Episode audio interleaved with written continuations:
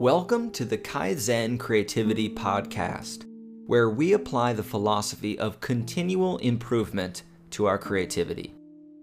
Each episode takes a scientific principle from creativity and innovation research, and we translate it into practical advice for your creativity. For more, you can visit us at jaredvoley.com. Creativity is just as much an emotional process as it is a cognitive one. Creativity isn't just what you're thinking, it's how you're thinking.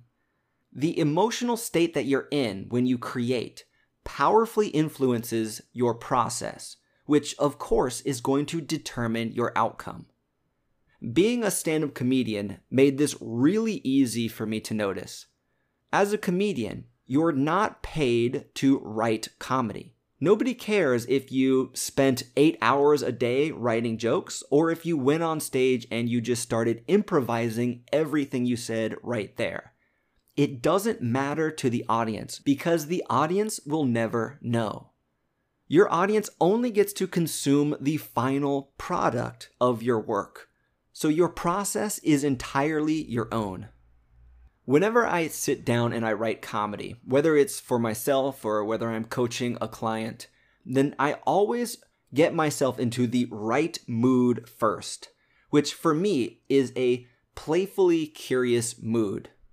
When I sit down in a playfully curious mood, then great things happen.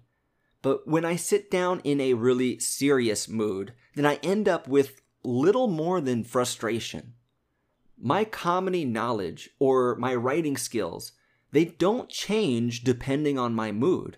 And my motivation doesn't either. What does change is how I respond to my own thoughts. Your emotional state changes how your brain acts and reacts.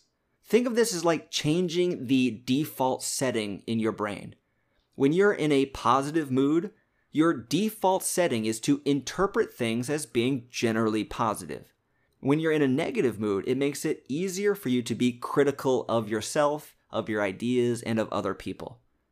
It's not that you're trying to do this, but mood determines your default response. While you're creating today, think about what default response you want to have. So ask yourself, what is your sweet spot? And keep in mind that that sweet spot can change over time.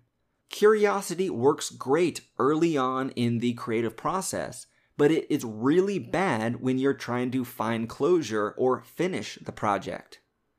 Instead of allowing your work to influence your mood, decide what mood you want to be in for each specific task and then work on cultivating that mood. When you do that, you're going to find this alignment where the needs of the problem are perfectly aligned with what you're willing and able to do in that moment. Your default is going to be the perfect way to attack that specific problem. And when you do that, you will become incredibly productive as a creative person. Thanks for listening. We do this every Monday, Wednesday, and Friday, so be sure to subscribe so you don't miss any episodes.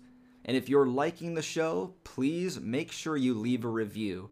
Your five star review gives the show more visibility, and that lets us devote more time and more resources to improving the show, which means we can ultimately serve you better. Until next time, keep creating.